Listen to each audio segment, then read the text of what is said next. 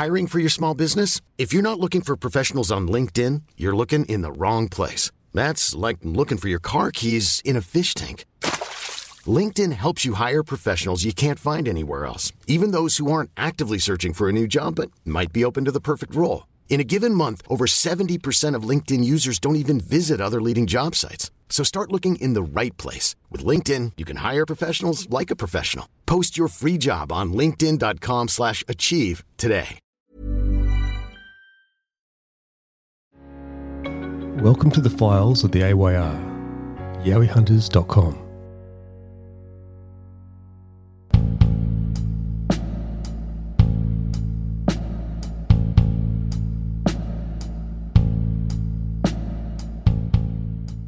One of the oldest historical witnesses we were fortunate enough to interview firsthand prior to her passing was Melba Cullen, who had her sighting at Crescent Head, New South Wales, aged 12 in 1930. Melba was inspired to come forward after reading of the George Grey article in a newspaper of September 1976, where he tells of being attacked as he slept at a logger's hut west of Kempsey several years prior. The Macleay Argus newspaper published Melba's sighting in early of 1977. In 2001, Melba Cullen, then aged 83, reached out to the AYR and Paul Cropper to document his story. One late afternoon, again aged just 12, while picking flowers after school, Melba heard heavy footsteps following her through the forest. At first, she thought it may have been her brother looking for her or perhaps a wallaby. When she reached a clearing closer to her home, she turned to see a seven foot tall, broad shoulders and tanned head hominid standing upright like a man, but with a more animalistic face. Closer to a gorilla. Here's Melba Cullen telling Paul Cropper of the event in 1930, some 71 years after the event.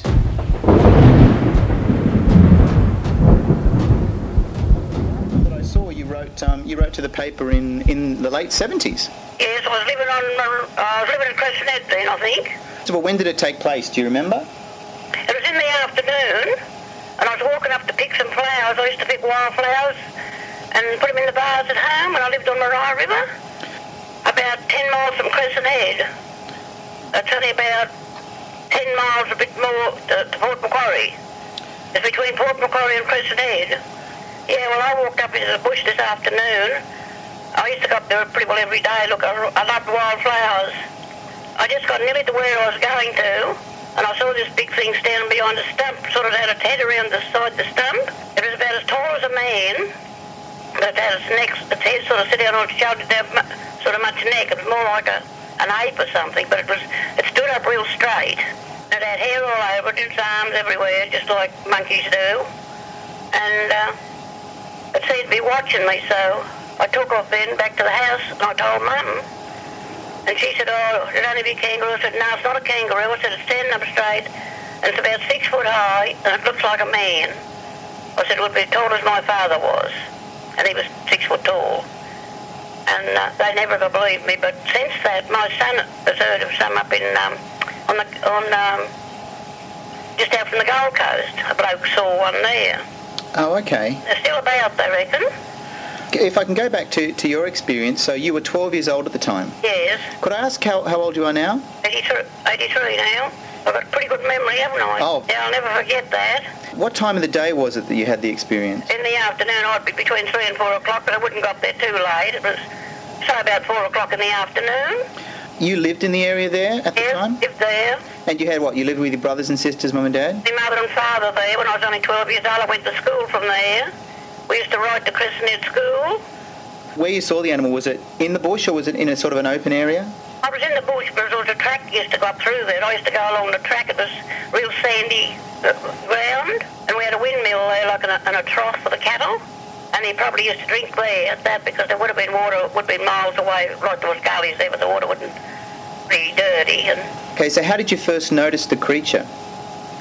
I don't just walking up the woods where I used to go every year, and there was flowers growing along the edge of the road. And I just happened to look across there towards that stump and I saw it. About how far away was it from you? I was about uh, have took me about five minutes to walk, or less, less than five minutes to walk to where it was. So it was a fair distance away. Oh, no, no, no, I could get a good view of it. It was only about, oh, about 100 yards or less. What was the first thing you noticed? Was it sort of peeking around the stump? Yeah, it seemed to have its head around the stump and seemed like it was watching me, but um, I'm not sure what it was doing. Did you get a good look at its all its body, or just sort of the head and the shoulders, or? I could see the lot. I could see it all, right to its feet. Getting near the stump, and I, where I was, I could see it clear because there was an old gate then. I just went towards the gate, and I was going to open the gate and go through. But when I saw that, I wheeled and took off down to the house. I thought they might go up and have a look, but they didn't believe me, so What sort of colour was the hair? sort of a greyish colour. A light grey or a dark grey? A dark sort of grey. Now the hair on it, did it look short, sort of like a bear or a very well kept dog, or was it sort of longer? Fairly thick hair on it. But I got a good view of it, but I couldn't sort of get a, a good view of its face, but it didn't have a man's face, I know that. Did it have a lot of hair on the face as well? Yeah. Something like um, the face of an ape or something like that. Did you get a look at the arms? Yes, it had long, airy, arms. Uh, you mentioned their long arms. What did it look longer than a person, or sort of the same? Longer than a person, I think. Was it a thin animal or a fairly solid animal? It was pretty solid. I wouldn't like it to got hold of me. Oh. Was it moving very much, or did it stay pretty still? Just stand there, never moved. But just standing there. I didn't go back up there that day. I wish my mother or father had went up and had a look. It might have been still there. Because uh, they reckon there was no such thing. But there is. I've heard about them since a lot.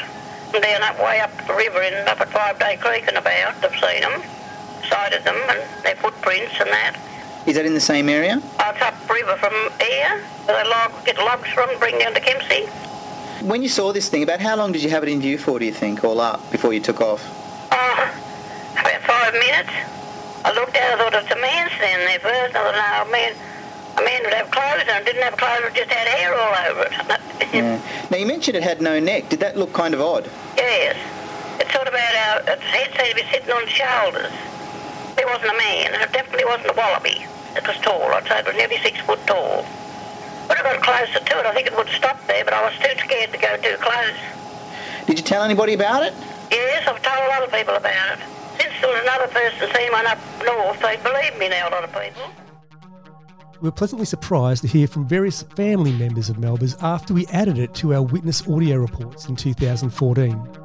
Report number 49, which shows a sketch of the Yowie drawn by Melba in 2001. Go to yowiehunters.com, witness reports, and report number 49. Thanks for listening.